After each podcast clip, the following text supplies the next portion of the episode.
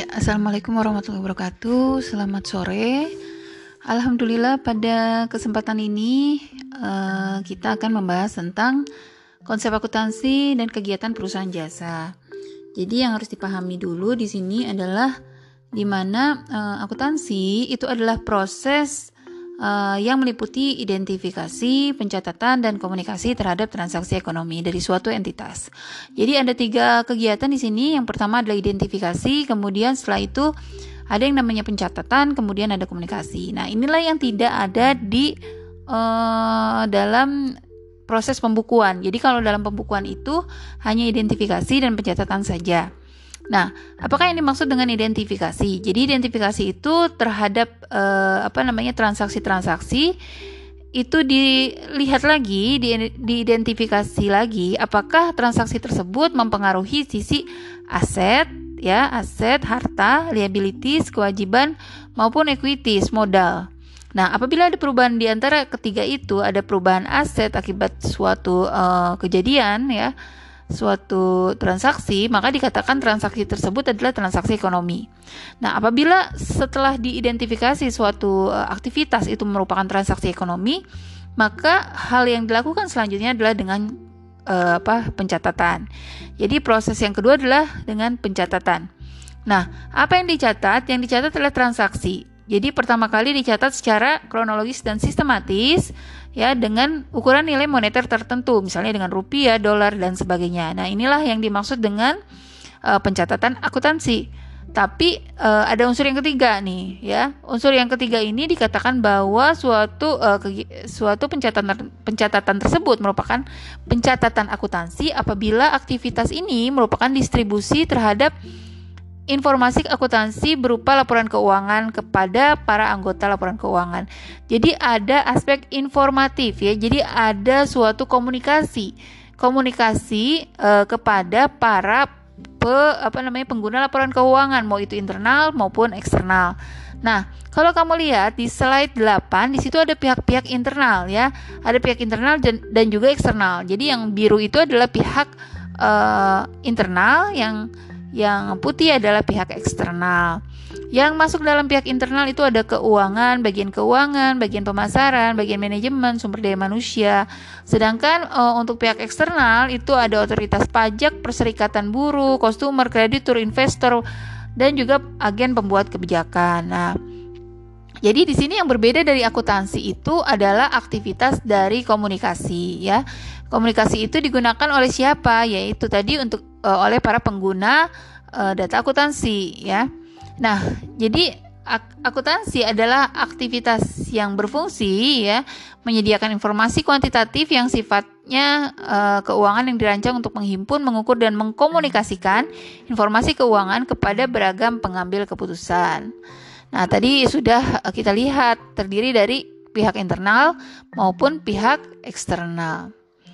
Oke, nah jadi uh, kemudian di sini ada beberapa tipe perusahaan. Jadi ada beberapa macam perusahaan. Ada perusahaan perorangan, persekutuan dan juga PT. Kenapa di sini kita bedakan? Karena masing-masing uh, bentuknya ini memiliki perlakuan akuntansi yang berbeda.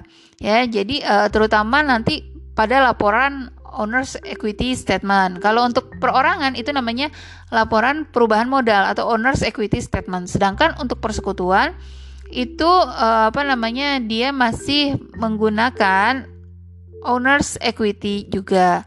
Owners equity statement juga.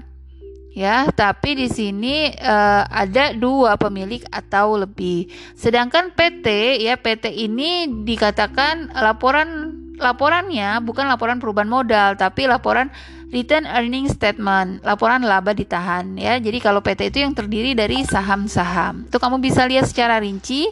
Ini maksud dengan perusahaan perorangan, persekutuan dan PT ada di slide 10. Nah, kemudian yang akan kita bahas di semester awal ini adalah siklus terkait dengan perusahaan jasa. Nah, apa yang dimaksud dengan perusahaan jasa? Jadi perusahaan jasa itu adalah uh, perusahaan yang bergerak di bidang jasa di mana tidak ada yang namanya barang ya tidak ada barangnya. Mau itu barang jadi mau barang bahan baku barang uh, apa namanya bahan dalam pengolahan itu tidak ada. Semuanya dalam bentuk jasa ya. Nah jasa perusahaan jasa di sini dicontohkan seperti uh, Disney Garuda Indonesia uh, Telkomsel ya kalau untuk hiburan tuh perusahaan jasa seperti telekomunikasi. Nah, ini banyak sekali macam-macam dari perusahaan jasa. Nah, kemudian perusahaan dagang. Eh apa sih yang dimaksud dengan perusahaan dagang? Perusahaan dagang itu adalah membeli barang kemudian dijual lagi. Ini adalah contoh-contoh dari perusahaan dagang. Ada Carrefour, ya, ada Electronic City, Amazon.com dan sebagainya. Nah, kemudian perusahaan manufaktur. Jadi perusahaan manufaktur adalah perusahaan yang membeli bahan mentah kemudian diolah menjadi barang jadi. Nah, contohnya seperti perusahaan eh, apa namanya? Seperti Honda, Intel, Boeing ya uh, Nike, Coca-Cola, Sony. Nah, ini adalah produk-produk di di sisinya. Oke, nah kemudian di sini ada uh, apa namanya bentuk perusahaan macam-macam ya. Ada pasar perusahaan perseorangan, ada firma, ada perusahaan komanditer, ada PT, ada PT negara, ada perusahaan daerah, perusahaan negara umum, koperasi. Nah, ini adalah bentuk-bentuk dari perusahaan. Nah, di sini peran etika dalam akuntansi dan perusahaan. Jadi di sini ada yang namanya etika ya, etika dalam uh, standar perilaku akuntansi. Di mana tindakan seorang itu dinilai berdasarkan benar atau salah, jujur atau tidak jujur, adil atau tidak adil. Nah, ini yang dimaksud dengan etika. Ya, jadi uh, inilah beberapa uh, contoh kecurangan yang terjadi dan akibatnya. Ya, jadi uh, di PT Kimia Farma ya pernah memanipulasi nilai penjualan serta persediaan. Akibatnya direksi dan pemeriksa laporan keuangan didenda oleh Bapepam. Jadi lebih dari 500 juta. Nah, kemudian Enron, Enron juga ya, Enron memanipulasi hasil kerja kinerja keuangan yang hasilnya akibatnya adalah pilot. Nah, ini adalah uh, kasus lama ya. Kalau kalau untuk Enron ini kasusnya kasus lama. Nah, kemudian mengacu pada apa pencatatannya yaitu adanya standar akuntansi di eh, Indonesia atau kita kenal dengan SAK. Ya, kalau secara internasional kita uh, apa namanya ada namanya IFRS ya. IFRS itu adalah standar internasional untuk pencatatan akuntansi. Nah, kemudian ada konsep dasar akuntansi, ada accounting entity concept, cost concept, going concern concept, matching cost and revenue, money measuring unit ya, kamu bisa lihat di halaman 17, di situ ada penjelasannya. Nah, kemudian kalau kita uh, apa namanya kelompokkan konsep dari periode akuntansi dalam pencatatan itu ada namanya case basis, ada yang namanya accrual basis.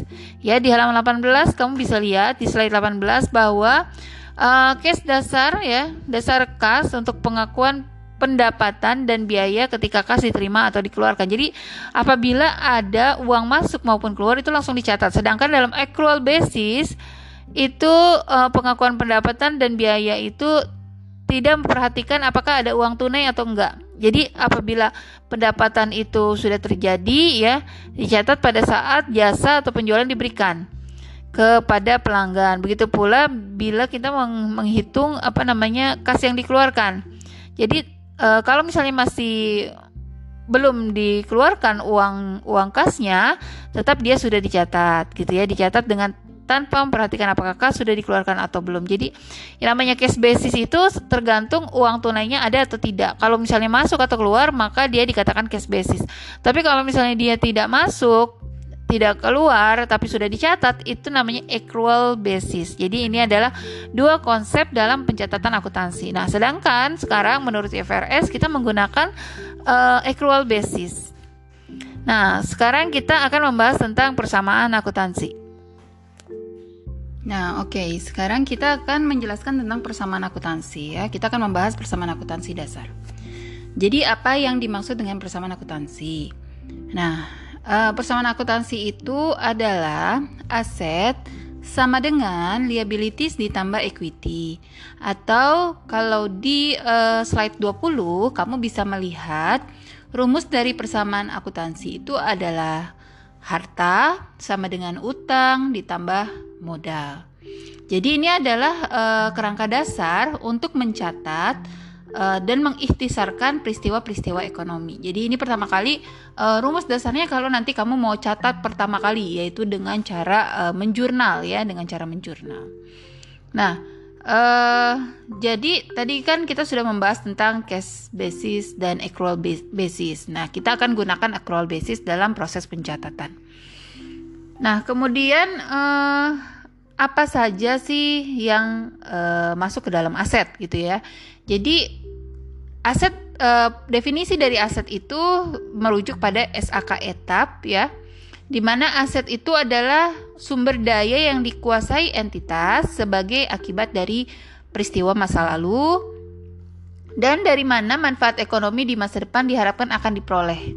Jadi uh, aset ini merupakan sumber daya yang dikuasai entitas ya. Terus begitu kenapa dia dimiliki ya karena ada peristiwa di masa lalu dan nanti manfaatnya diharapkan akan uh, didapatkan ya oleh entitas. Nah, uh, kewajiban merupakan kewajiban masa kini yang timbul dari peristiwa masa lalu ya seperti utang seperti itu ya itu kewajiban yang penyelesaiannya diharapkan mengakibatkan arus kas keluar dari sumber daya entitas yang mengandung manfaat ekonomi. Jadi walaupun ada sumber daya keluar tapi ada manfaat ekonomi yang didapat. Gitu ya. Nah, kemudian ekuitas atau modal ya. Itu adalah hak residual atas aset uh, setelah dikurangi semua kewajiban. Jadi uh, yang namanya modal itu adalah hak sisa. Jadi hak sisa dari aset, dari harta setelah dikurangi semua kewajiban, gitu ya. Nah, uh, semua utang kalau misalnya kita merujuk pada kewajibannya itu adalah utang ya. Oke, nah jadi uh, pertama kali dalam mencatat persamaan akuntansi maupun nanti menjurnal, kita harus bisa uh, mengetahui atau paham dulu apa itu istilah aset, utang dan modal ya. Jadi apa saja sih yang termasuk ke dalam aset ya? Apa saja yang termasuk ke dalam utang dan apa saja yang termasuk ke dalam modal? Nah, uh, jadi yang masuk dalam aset itu adalah akun-akun ya seperti kas, peralatan, perlengkapan, peralatan ya ini adalah uh, harta ya atau aset. Nah, kemudian yang masuk ke dalam hutang ya liabilitas itu adalah uh, utang usaha misalkan atau utang wesel, utang apa namanya? utang gaji ya itu semuanya liabilitas.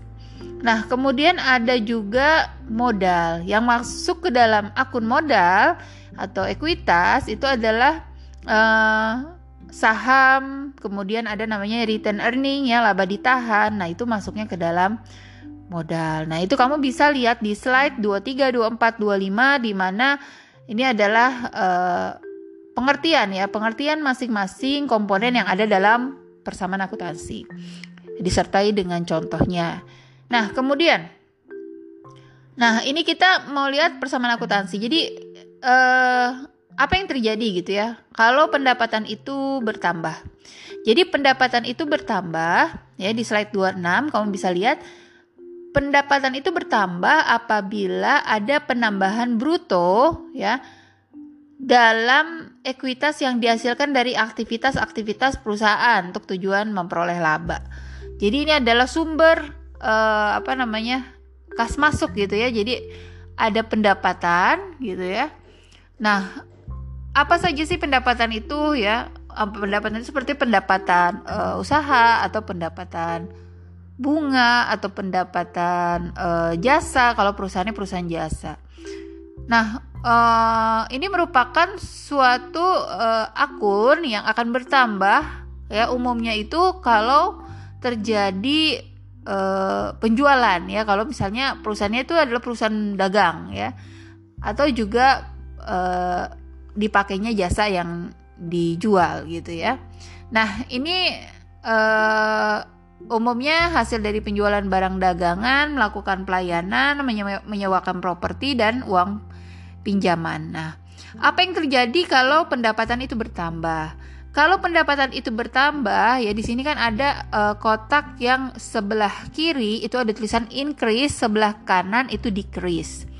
Nah, increase ini artinya investasi uh, apa increase itu artinya naik ya, di mana uh, kapan sih pendapatan itu naik gitu ya.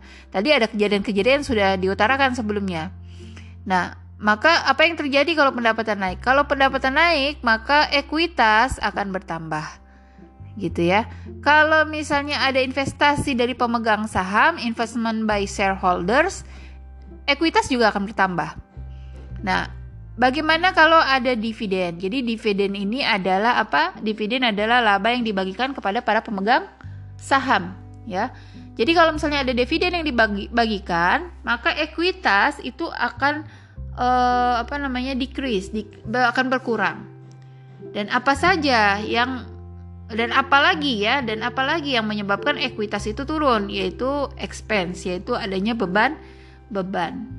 Jadi uh, ini adalah hal-hal yang mempengaruhi ekuitas ya. Jadi ekuitas itu akan kalau ada investasi dan adanya tambahan pendapatan.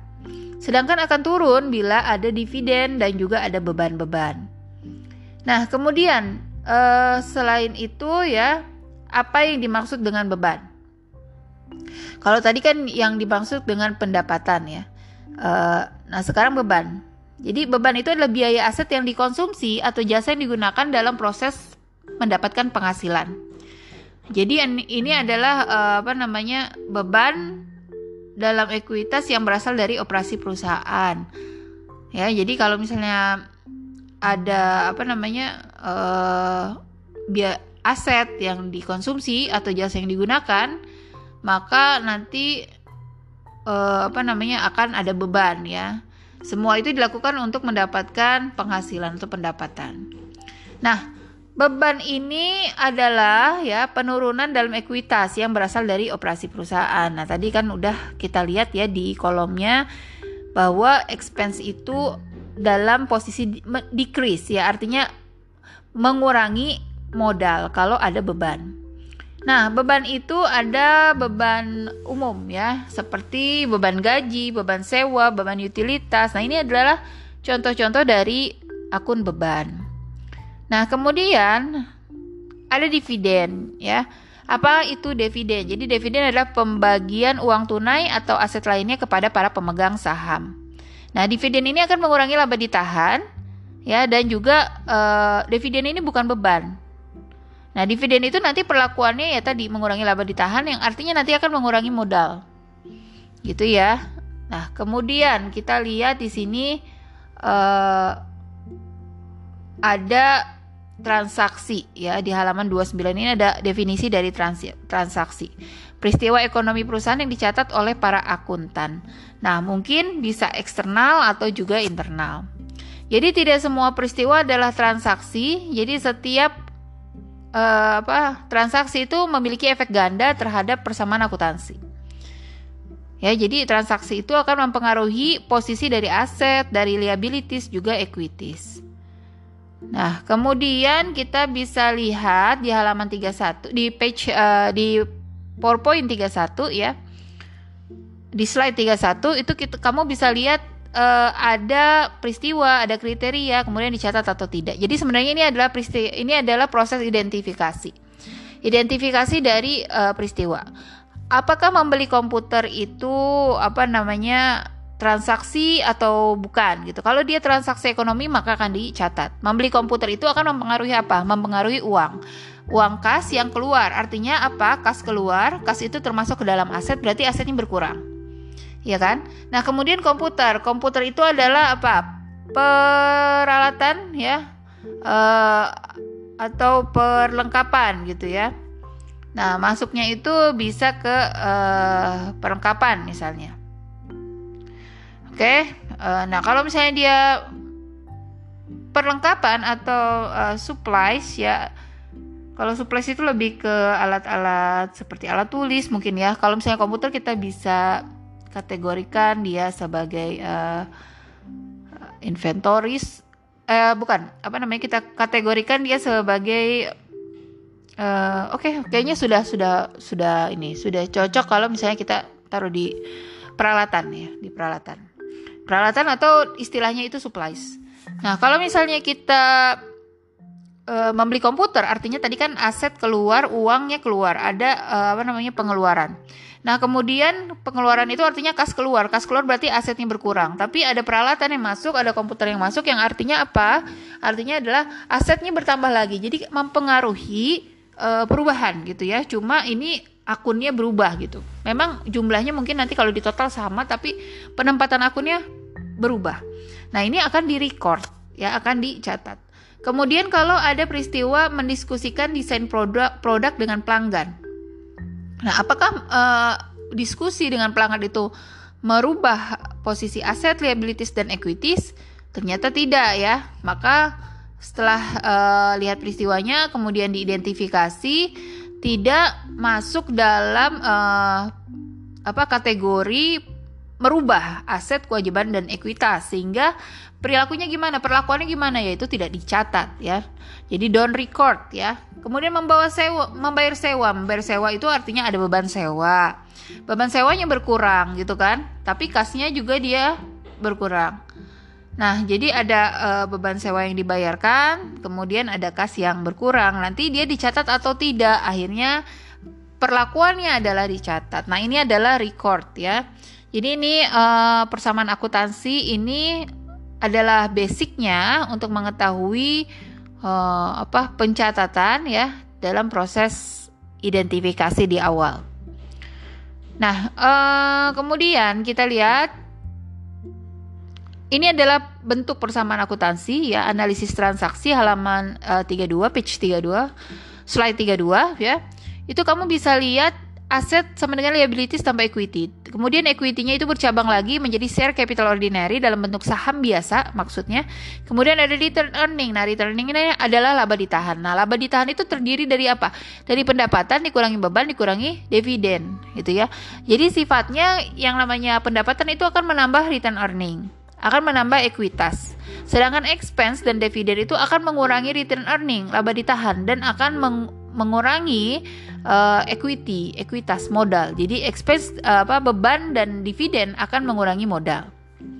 Oke, okay? nah kemudian kita lihat contohnya analisis transaksi. Ini yang pertama ya ada ada uh, adalah contoh dari cara mengerjakan persamaan akuntansi itu seperti apa. Ya ini kita belum masuk ke jurnal ya kita belum masuk ke jurnal walaupun memang uh, nanti siklusnya itu adalah transaksi uh, jurnal kemudian diposting ke buku besar. Nah ini untuk uh, dasar ya dalam menjurnal dulu. Tapi kita belum masuk jurnal. Ini baru namanya persamaan akuntansi. Nah ini kita contohnya ya. Investasi oleh pemegang saham. Nah, bila ada investasi dari pemegang saham ya pada tanggal 1 September 2014 maka nanti akan diterima uang tunai 15.000. Nah, uang tunai 15.000 artinya juga sahamnya, share capital atau saham biasanya juga naik atau bertambah 15.000. Maka yang terjadi adalah kita bisa tulis seperti ini. Cash 15.000, share capital ordinary-nya 15.000. Nah, kemudian apabila ada peralatan tunai. Nah, kalau misalnya dia peralatan tunai uh, ada 7.000 maka ditambah 7.000-nya ya ditambah 7 ribunya cashnya berkurang ya. Berkurangnya berapa? 8 ribu. Jadi yang namanya apa namanya 15 ribu di cash tadi yang uh, di awal ya di transaksi awal nah awal nah sekarang jadi dibagi ke equipment 7000 dan cashnya 8000 nanti sisi kanan dan sisi kiri harus sama Ya, jadi aset itu harus sama dengan posisi liabilitas ditambah equity. Jadi di situ new balance-nya sama-sama 15.000. Kemudian ini transaksi yang ketiga ya di halaman uh, di uh, eh, PPT slide 35. Analisis transaksi di sini uh, yang ketiga adalah pembelian perlengkapan. Pembelian uh, supplies. Nah, pembelian supplies itu di sini Uh, eh, 1600 ya. Jadi 1600 itu uh, diharapkan dapat dibayarkan dalam beberapa bulan. Jadi uh, eh, 1600 ini dikatakan hutang ya. Jadi dia hutang. Nah, lalu apa yang berubah dari sisi akun akunnya gitu ya? Sedang uh, kalau misalnya ada pembelian 1600 artinya dalam bentuk utang berarti liabilitiesnya bertambah 1600 Yang pertama apa lagi? Supplies ya. Suppliesnya dia berubah bertambah 1600 dan uh, harus balance antara sisi aset ya sama sisi liabilities tambah equity. Nah, kemudian analisis transaksi yang keempat. Nah, ini adalah menerima pembayaran tunai 1200 dari pelanggan atas jasa pemrograman yang telah diberikan. Oke, nah kita bisa lihat di sini ada uh, 1200 ya, ada 1200 itu berarti masuknya ke mana gitu ya. Uh, 1200 itu adalah pendapatan. Jadi untuk kolom revenue atau pendapatan di bagian equity itu bertambah 1200. Kemudian apa lagi? Cashnya ya. Cashnya juga bertambah karena ini adalah menerima ya, menerima pembayaran tunai. Jadi dia tidak uh, piutang, bukan piutang. Tapi secara tunai. Maka cashnya itu akan bertambah. Tadinya kan uh, eh, 8000 ya. Nah, sekarang bertambah menjadi 9200 Kenapa? Karena ada 1200, 8000 tambah 1200. Total keseluruhannya untuk aset 17.800 sedangkan untuk uh, liabilitas tambah equity adalah 17.800. Nah, kalau beda itu berarti ada yang salah dalam perhitungannya. Kemudian kalau kita lihat ya, poin kelima uh, apa? Slide ke-6, slide ke-7. Nah, ini semuanya hampir sama. Nanti semuanya disusun ya. Kalau sudah jadi semuanya transaksi disusun maka nanti jadinya seperti di uh, slide 43. Nah, di slide 43 inilah uh, apa namanya? uh, ringkasan ya, ringkasan dari persamaan akuntansi. Pada akhirnya nanti harus sama 1850 dan 1850 ini adalah uh, namanya balance ya. Jadi persamaan antara aset sama dengan liabilities tambah equity. Oke, jadi kamu bisa pelajari lagi tadi dari transaksi ke transaksi untuk lebih memahaminya. Nah, kemudian ada uh, juga laporan keuangan di sini ya. Jadi laporan keuangan itu terdiri dari lima sebenarnya. Cuma ditulis di sini empat. Ada laporan laba rugi, ada laporan laba ditahan, ada laporan posisi keuangan dan juga laporan arus kas. Statement of Financial Position. Sebenarnya ada yang satu lagi yaitu uh, laporan atas uh, catatan ya, catatan atas laporan keuangan ya CALK. Nah, kemudian yang pertama dilakukan di sini adalah laporan laba rugi dulu. Revenue-nya berapa? Sebenarnya bisa langsung diambil dari ringkasan di uh, persamaan akuntansi. Nah, yang pertama ini adalah uh, kamu bisa lihat rangkumannya ya income statementnya uh, revenue-nya langsung dipindahkan kemudian salaries expense salaries expense di di ringkasan transaksinya di expense di bagian expense 250 600 900 200 nah ini dipindahkan ya nanti tinggal revenue ditambah sama uh, apa dikurang dengan total expenses ya dengan total beban jadi pendapatan dikurangi dengan pendapatan beban nanti dapatlah kita laba bersihnya 2750 ya. Jadi laporan laba rugi melaporkan keberhasilan atau profitabilitas dari operasi perusahaan selama periode waktu tertentu. Laba bersih net income pendap net income pendapatan melebihi beban ya jadi terjadi laba bersih kalau apa? Kalau pendapatannya lebih daripada beban. Sedangkan kalau uh, apa beban yang melebihi pendapatan itu namanya rugi bersih. Nah, kemudian dari situ 2750 yang warna merah itu di slide 45 pindahkan, pindahkan ke mana gitu ya. Jadi 2750 itu pindahkan net income-nya itu uh, ke return earning ya. Jadi langkah kedua adalah return earning statement atau disebut juga dengan laporan laba ditahan. Jadi 0 ditambah net income 2750 ya. Uh, kalau net income-nya apa kalau ada return earning di awal bulan ya bisa dimasukkan ke sana. Less dividend berarti dikurangi dividen 1300. Maka return earningnya itu adalah uh, net income ya. Uh, apa return earning awal ditambah net income sama dengan 2750 dikurangi sama dividen 1300 maka return earningnya 1450 nah sekarang 1450 nya dipindah. Dipindah ke mana Nah, dipindah ke uh, return earning di laporan neraca ya, statement of financial position atau biasa disebut dengan laporan posisi keuangan. Nah, jadi 1450-nya tinggal dipindahkan. Nah, ini akun-akunnya dapat dari mana? Equipment 7000, supply 1600, account receivable uh, 1400, cash 8050 itu semuanya dapat dari mana? Ada di slide berapa? Ada di slide uh, sebentar, ada di slide 43. Nah, ini semuanya akunnya ada di situ semuanya. Ya. Jadi tinggal dipindahkan laporan keuangan selesai dari versi persamaan akuntansi. Kita belum masuk ke siklus akuntansi. Nah, kurang lebih seperti itu ya. Uh, semoga bisa dipahami ya. Kalau ada pertanyaan boleh diajukan via voice note ya bisa diajukan via voice note di grupnya kalau kita sudah punya grup WA-nya ya. Kalau belum berarti uh, bisa ditanyakan di komen yang ada di Google Classroom. Oke, terima kasih banyak uh, sudah menyimak. Semoga bisa dipahami dan bermanfaat. Mohon maaf bila ada salah-salah kata. Terima kasih. Wassalamualaikum warahmatullahi wabarakatuh.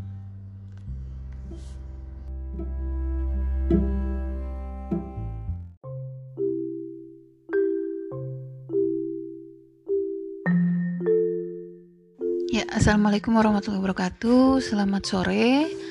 Alhamdulillah pada kesempatan ini uh, kita akan membahas tentang konsep akuntansi dan kegiatan perusahaan jasa. Jadi yang harus dipahami dulu di sini adalah di mana uh, akuntansi itu adalah proses uh, yang meliputi identifikasi, pencatatan, dan komunikasi terhadap transaksi ekonomi dari suatu entitas. Jadi ada tiga kegiatan di sini. Yang pertama adalah identifikasi, kemudian setelah itu ada yang namanya pencatatan, kemudian ada komunikasi. Nah inilah yang tidak ada di uh, dalam proses pembukuan. Jadi kalau dalam pembukuan itu hanya identifikasi dan pencatatan saja. Nah, apakah yang dimaksud dengan identifikasi? Jadi identifikasi itu terhadap uh, apa namanya transaksi-transaksi itu dilihat lagi, di, diidentifikasi lagi apakah transaksi tersebut mempengaruhi sisi aset, ya, aset, harta, liabilities, kewajiban maupun equities, modal. Nah, apabila ada perubahan di antara ketiga itu, ada perubahan aset akibat suatu uh, kejadian ya suatu transaksi, maka dikatakan transaksi tersebut adalah transaksi ekonomi. Nah, apabila setelah diidentifikasi suatu uh, aktivitas itu merupakan transaksi ekonomi, maka hal yang dilakukan selanjutnya adalah dengan uh, apa? pencatatan. Jadi proses yang kedua adalah dengan pencatatan. Nah, apa yang dicatat? Yang dicatat adalah transaksi. Jadi pertama kali dicatat secara kronologis dan sistematis ya dengan ukuran nilai moneter tertentu, misalnya dengan rupiah, dolar dan sebagainya. Nah, inilah yang dimaksud dengan uh, pencatatan akuntansi. Tapi uh, ada unsur yang ketiga nih, ya. Unsur yang ketiga ini dikatakan bahwa suatu uh, suatu pencatatan pencatatan tersebut merupakan pencatatan akuntansi apabila aktivitas ini merupakan distribusi terhadap informasi akuntansi berupa laporan keuangan kepada para anggota laporan keuangan. Jadi ada aspek informatif ya. Jadi ada suatu komunikasi, komunikasi uh, kepada para pe, apa namanya pengguna laporan keuangan mau itu internal maupun eksternal. Nah, kalau kamu lihat di slide 8 di situ ada pihak-pihak internal ya. Ada pihak internal dan, dan juga eksternal. Jadi yang biru itu adalah pihak uh, internal yang yang putih adalah pihak eksternal. Yang masuk dalam pihak internal itu ada keuangan, bagian keuangan, bagian pemasaran, bagian manajemen, sumber daya manusia. Sedangkan uh, untuk pihak eksternal itu ada otoritas pajak, perserikatan buruh, customer, kreditur, investor, dan juga agen pembuat kebijakan. Nah, jadi di sini yang berbeda dari akuntansi itu adalah aktivitas dari komunikasi ya. Komunikasi itu digunakan oleh siapa? Yaitu tadi untuk uh, oleh para pengguna uh, data akuntansi ya. Nah, jadi ak akuntansi adalah aktivitas yang berfungsi ya, menyediakan informasi kuantitatif yang sifatnya uh, keuangan yang dirancang untuk menghimpun, mengukur dan mengkomunikasikan informasi keuangan kepada beragam pengambil keputusan. Nah, tadi sudah kita lihat terdiri dari pihak internal maupun pihak eksternal. Oke, nah jadi uh, kemudian di sini ada beberapa tipe perusahaan. Jadi ada beberapa macam perusahaan. Ada perusahaan perorangan, persekutuan dan juga PT. Kenapa di sini kita bedakan? Karena masing-masing e, bentuknya ini memiliki perlakuan akuntansi yang berbeda. Ya, jadi e, terutama nanti pada laporan owners equity statement. Kalau untuk perorangan itu namanya laporan perubahan modal atau owners equity statement. Sedangkan untuk persekutuan itu uh, apa namanya dia masih menggunakan owners equity juga. Owners equity statement juga. Ya, tapi di sini uh, ada dua pemilik atau lebih. Sedangkan PT ya PT ini dikatakan laporan laporannya bukan laporan perubahan modal tapi laporan return earning statement, laporan laba ditahan ya. Jadi kalau PT itu yang terdiri dari saham-saham. Itu kamu bisa lihat secara rinci. Ini maksud dengan perusahaan perorangan, persekutuan dan PT ada di slide 10. Nah, kemudian yang akan kita bahas di semester awal ini adalah siklus terkait dengan perusahaan jasa. Nah, apa yang dimaksud dengan perusahaan jasa? Jadi perusahaan jasa itu adalah uh, perusahaan yang bergerak di bidang jasa di mana tidak ada yang namanya barang ya tidak ada barangnya mau itu barang jadi mau barang bahan baku barang uh, apa namanya bahan dalam pengolahan itu tidak ada semuanya dalam bentuk jasa ya. Nah, jasa perusahaan jasa di sini dicontohkan seperti uh, Disney, Garuda Indonesia, uh, Telkomsel ya. Kalau untuk hiburan tuh perusahaan jasa seperti telekomunikasi. Nah, ini banyak sekali macam-macam dari perusahaan jasa. Nah, kemudian perusahaan dagang. Eh apa sih yang dimaksud dengan perusahaan dagang? Perusahaan dagang itu adalah membeli barang kemudian dijual lagi. Ini adalah contoh-contoh dari perusahaan dagang. Ada Carrefour, ya, ada Electronic City, Amazon.com dan sebagainya. Nah, kemudian perusahaan manufaktur. Jadi perusahaan manufaktur adalah perusahaan yang membeli bahan mentah kemudian diolah menjadi barang jadi. Nah, contohnya seperti perusahaan eh, apa namanya? Seperti Honda, Intel, Boeing ya uh, Nike, Coca-Cola, Sony. Nah, ini adalah produk-produk di di sisinya. Oke, nah kemudian di sini ada uh, apa namanya bentuk perusahaan macam-macam ya. Ada pasar perusahaan perseorangan, ada firma, ada perusahaan komanditer, ada PT, ada PT negara, ada perusahaan daerah, perusahaan negara umum, koperasi. Nah, ini adalah bentuk-bentuk dari perusahaan. Nah, di sini peran etika dalam akuntansi dan perusahaan. Jadi di sini ada yang namanya etika ya, etika dalam uh, standar perilaku akuntansi. Di mana tindakan seorang itu dinilai berdasarkan benar atau salah, jujur atau tidak jujur, adil atau tidak adil. Nah, ini yang dimaksud dengan etika. Ya, jadi uh, inilah beberapa uh, contoh kecurangan yang terjadi dan akibatnya.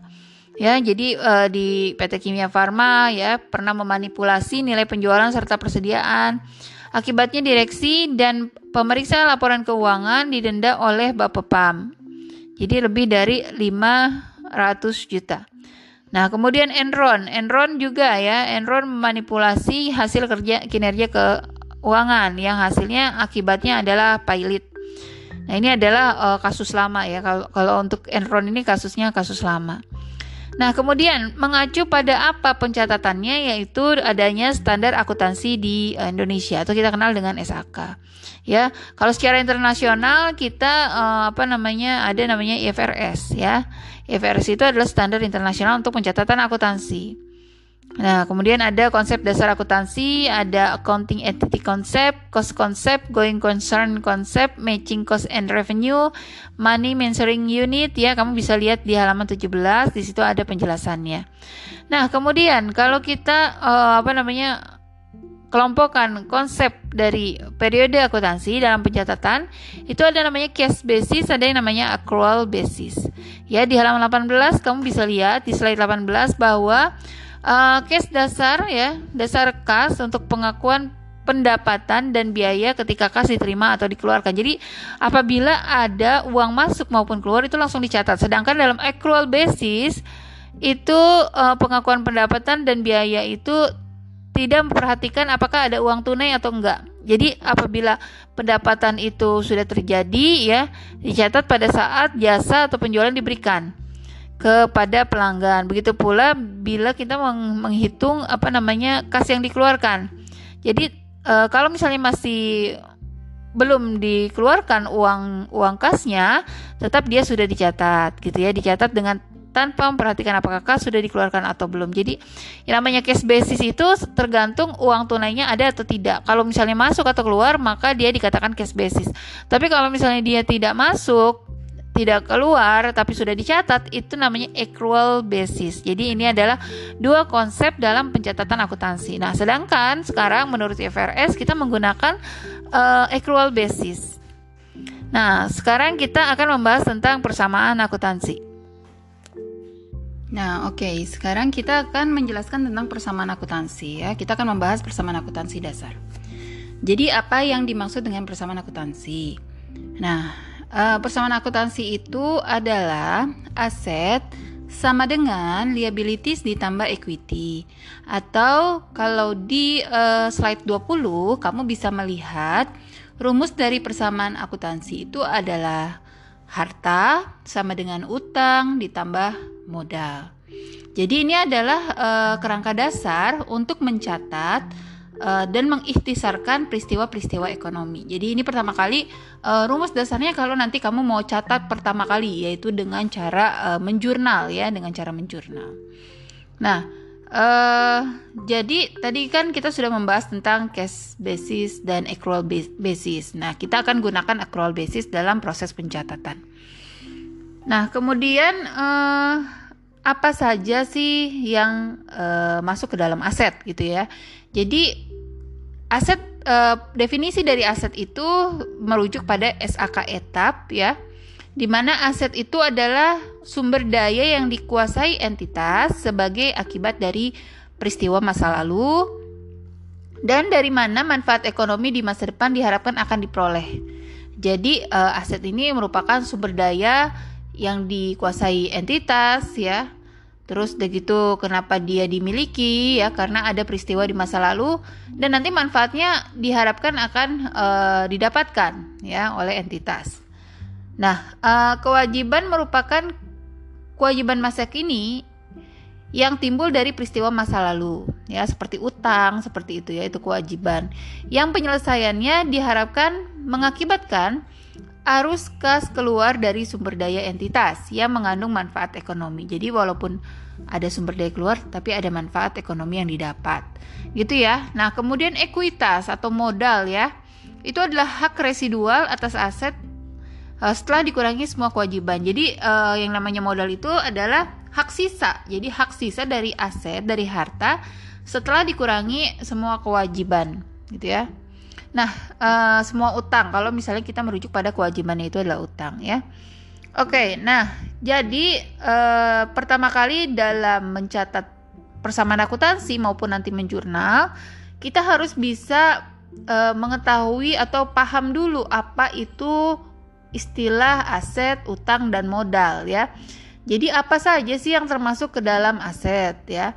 Apa saja yang termasuk ke dalam utang dan apa saja yang termasuk ke dalam modal? Nah, uh, jadi yang masuk dalam aset itu adalah akun-akun ya seperti kas, peralatan, perlengkapan, peralatan ya ini adalah uh, harta ya atau aset.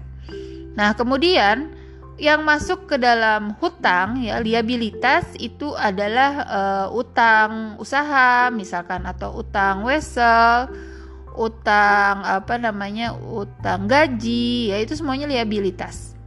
Nah, kemudian ada juga modal. Yang masuk ke dalam akun modal atau ekuitas itu adalah uh, saham, kemudian ada namanya return earning ya, laba ditahan. Nah, itu masuknya ke dalam modal. Nah, itu kamu bisa lihat di slide 23, 24, 25 di mana ini adalah uh, pengertian ya, pengertian masing-masing komponen yang ada dalam persamaan akuntansi. Disertai dengan contohnya.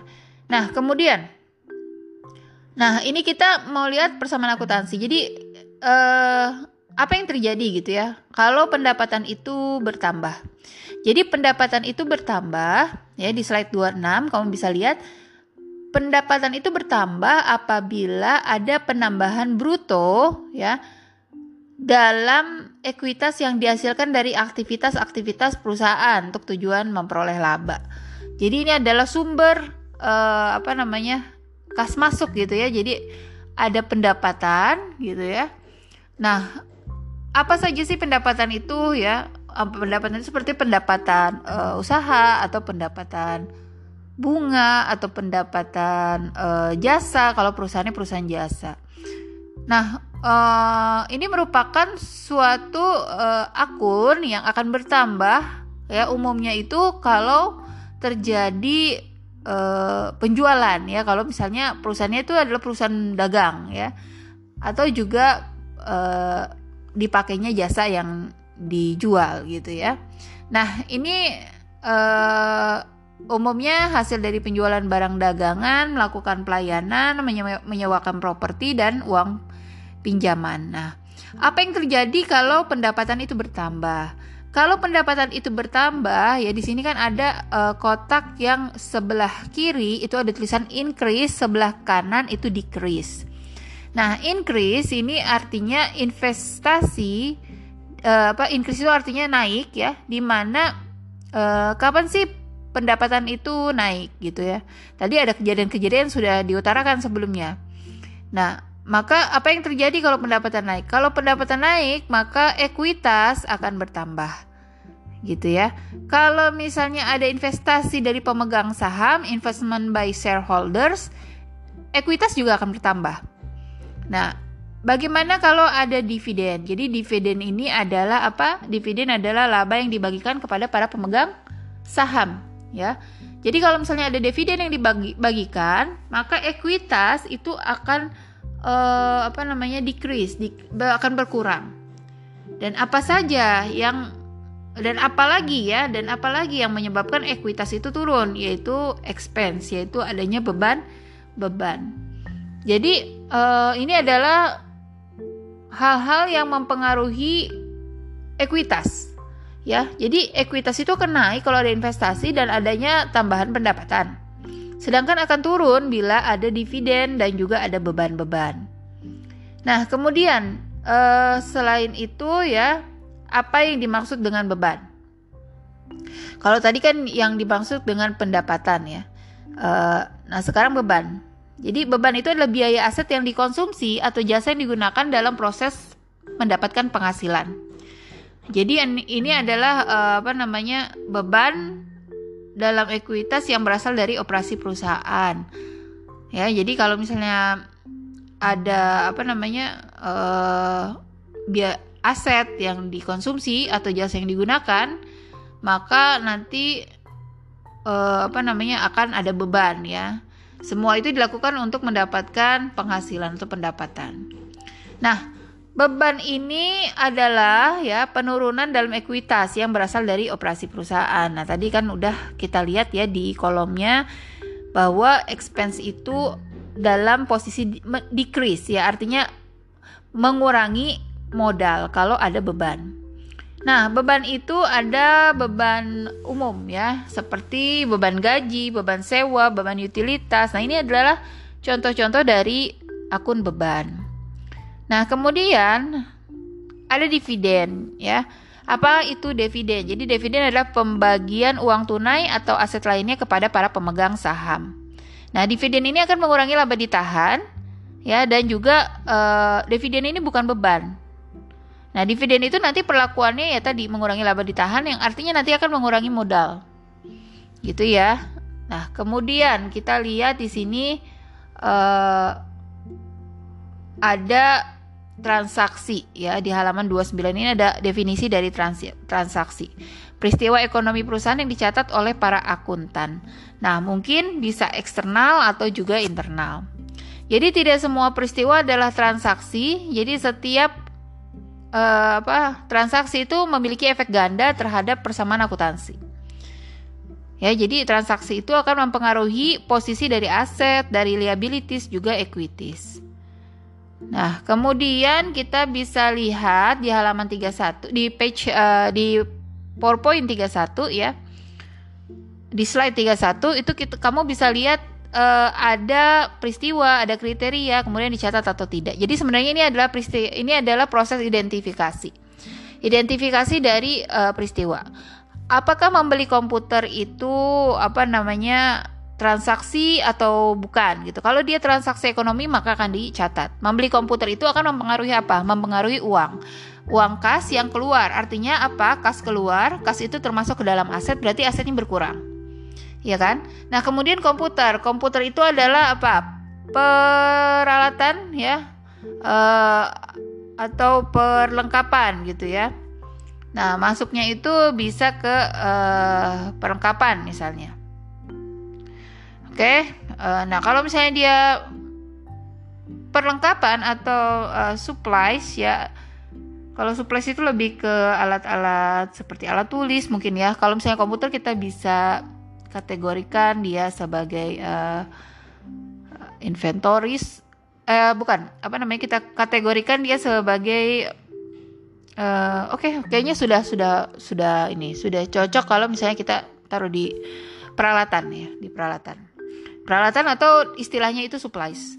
Nah, kalau misalnya kita e, membeli komputer, artinya tadi kan aset keluar, uangnya keluar, ada e, apa namanya pengeluaran.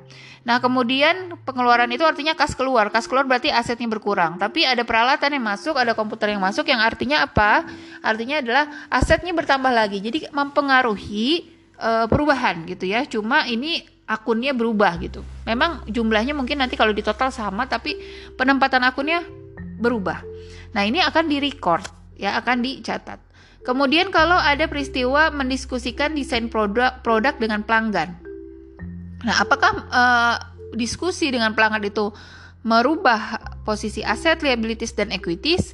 Ternyata tidak ya. Maka setelah uh, lihat peristiwanya kemudian diidentifikasi tidak masuk dalam uh, apa kategori merubah aset, kewajiban dan ekuitas sehingga perilakunya gimana, perlakuannya gimana ya itu tidak dicatat ya.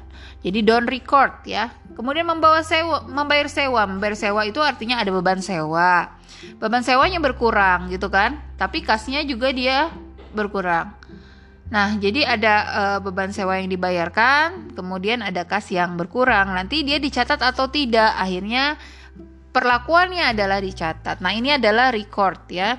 Jadi ini uh, persamaan akuntansi ini adalah basicnya untuk mengetahui uh, apa pencatatan ya dalam proses identifikasi di awal. Nah, kemudian kita lihat ini adalah bentuk persamaan akuntansi ya, analisis transaksi halaman uh, 32, page 32, slide 32 ya.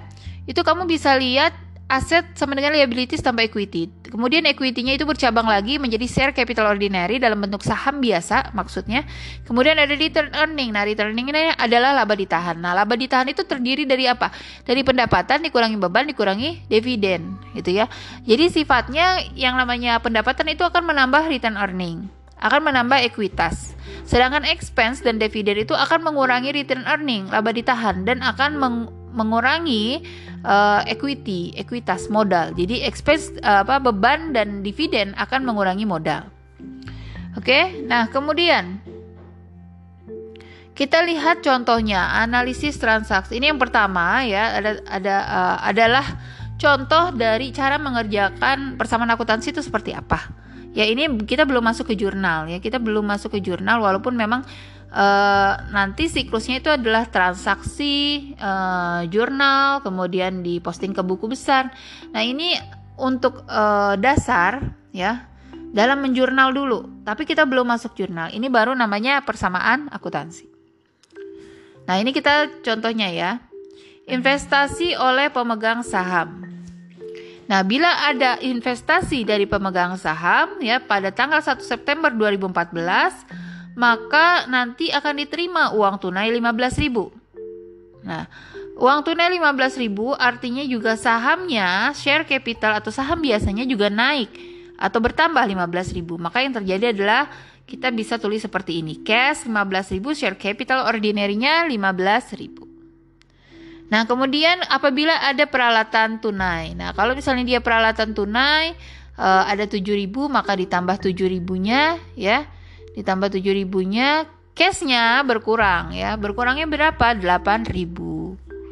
Jadi yang namanya apa namanya 15.000 di cash tadi yang uh, di awal ya di transaksi awal nah awal nah sekarang jadi dibagi ke equipment 7000 dan cashnya 8000. Nanti sisi kanan dan sisi kiri harus sama. Ya jadi aset itu harus sama dengan posisi liabilitas ditambah equity. Jadi di situ new balance-nya sama-sama 15.000 kemudian ini transaksi yang ketiga ya di halaman uh, di uh, eh, PPT slide 35 analisis transaksi di sini uh, yang ketiga adalah pembelian perlengkapan. Pembelian uh, supplies nah pembelian supplies itu di sini uh, eh, 1600 ya. Jadi 1600 itu uh, diharapkan dapat dibayarkan dalam beberapa bulan. Jadi uh, eh, 1600 ini dikatakan hutang ya. Jadi dia hutang. Nah, lalu apa yang berubah dari sisi akun akunnya gitu ya? Sedang uh, kalau misalnya ada pembelian 1600 artinya dalam bentuk utang berarti liabilitiesnya bertambah 1600. Yang pertama apa lagi? Supplies ya. Suppliesnya dia berubah bertambah 1600 dan uh, harus balance antara sisi aset ya sama sisi liabilities tambah equity. Nah, kemudian analisis transaksi yang keempat. Nah, ini adalah menerima pembayaran tunai 1.200 dari pelanggan atas jasa pemrograman yang telah diberikan. Oke, nah kita bisa lihat di sini ada uh, 1200 ya ada 1200 itu berarti masuknya ke mana gitu ya uh, eh, 1200 itu adalah pendapatan jadi untuk kolom revenue atau pendapatan di bagian equity itu bertambah 1200 kemudian apa lagi? Cashnya ya. Cashnya juga bertambah karena ini adalah menerima ya menerima pembayaran tunai. Jadi dia tidak uh, piutang bukan piutang tapi secara tunai.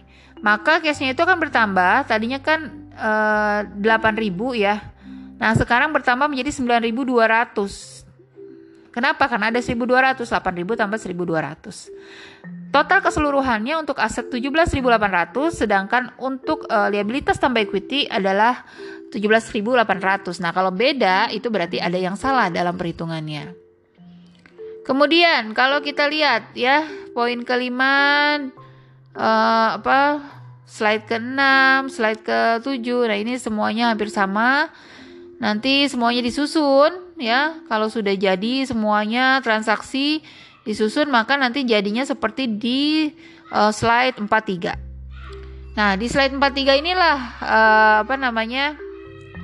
Uh, ringkasan ya, ringkasan dari persamaan akuntansi pada akhirnya nanti harus sama 1850 dan 1850 ini adalah uh, namanya balance ya. Jadi persamaan antara aset sama dengan liabilities tambah equity. Oke, jadi kamu bisa pelajari lagi tadi dari transaksi ke transaksi untuk lebih memahaminya. Nah, kemudian ada uh, juga laporan keuangan di sini ya. Jadi laporan keuangan itu terdiri dari lima sebenarnya. Cuma ditulis di sini empat. Ada laporan laba rugi, ada laporan laba ditahan, ada laporan posisi keuangan dan juga laporan arus kas. Statement of Financial Position. Sebenarnya ada yang satu lagi yaitu uh, laporan atas uh, catatan ya, catatan atas laporan keuangan ya CALK. Nah, kemudian yang pertama dilakukan di sini adalah laporan laba rugi dulu. Revenue-nya berapa? Sebenarnya bisa langsung diambil dari ringkasan di uh, persamaan akuntansi. Nah, yang pertama ini adalah uh, kamu bisa lihat rangkumannya ya, income statementnya, uh, revenue-nya langsung dipindahkan. Kemudian salaries expense, salaries expense di di ringkasan transaksinya di expense di bagian expense 250, 600, 900, 200. Nah, ini dipindahkan ya. Nanti tinggal revenue ditambah sama uh, apa dikurang dengan total expenses ya dengan total beban jadi pendapatan dikurangi dengan pendapatan beban nanti dapatlah kita laba bersihnya 2750. ya. Jadi laporan laba rugi melaporkan keberhasilan atau profitabilitas dari operasi perusahaan selama periode waktu tertentu. Laba bersih net income pendap net income pendapatan melebihi beban. Ya, jadi terjadi laba bersih kalau apa? Kalau pendapatannya lebih daripada beban. Sedangkan kalau uh, apa beban yang melebihi pendapatan itu namanya rugi bersih. Nah, kemudian dari situ 2750 yang warna merah itu di slide 45 pindahkan, pindahkan ke mana gitu ya. Jadi 2750 itu pindahkan net income-nya itu uh, ke return earning ya. Jadi langkah kedua adalah return earning statement atau disebut juga dengan laporan laba ditahan. Jadi 0 ditambah net income 2750 ya. Uh, kalau net income-nya apa kalau ada return earning di awal bulan ya bisa dimasukkan ke sana. Less dividend berarti dikurangi dividen 1300. Maka return earningnya itu adalah uh, net income ya. Uh, apa return earning awal ditambah net income sama dengan 2750 dikurangi sama dividen 1300 maka return earningnya 1450 nah sekarang 1450 nya dipindah dipindah ke mana Nah, dipindah ke uh, return earning di laporan neraca, ya statement of financial position atau biasa disebut dengan laporan posisi keuangan. Nah, jadi 1450-nya tinggal dipindahkan. Nah, ini akun-akunnya dapat dari mana? Equipment 7000, supply 1600, second receivable uh, 1400, cash 8050 itu semuanya dapat dari mana? Ada di slide berapa? Ada di slide uh, sebentar. Ada di slide 43 nah ini semuanya akunnya ada di situ semuanya. Ya jadi tinggal dipindahkan laporan keuangan selesai dari versi persamaan akuntansi. Kita belum masuk ke siklus akuntansi. Nah kurang lebih seperti itu ya. Uh, semoga bisa dipahami ya. Kalau ada pertanyaan boleh diajukan via voice note ya bisa diajukan via voice note di grupnya kalau kita sudah punya grup WA-nya ya. Kalau belum berarti uh, bisa ditanyakan di komen yang ada di Google Classroom. Oke, terima kasih banyak uh, sudah menyimak. Semoga bisa dipahami dan bermanfaat. Mohon maaf bila ada salah-salah kata. Terima kasih. Wassalamualaikum warahmatullahi wabarakatuh.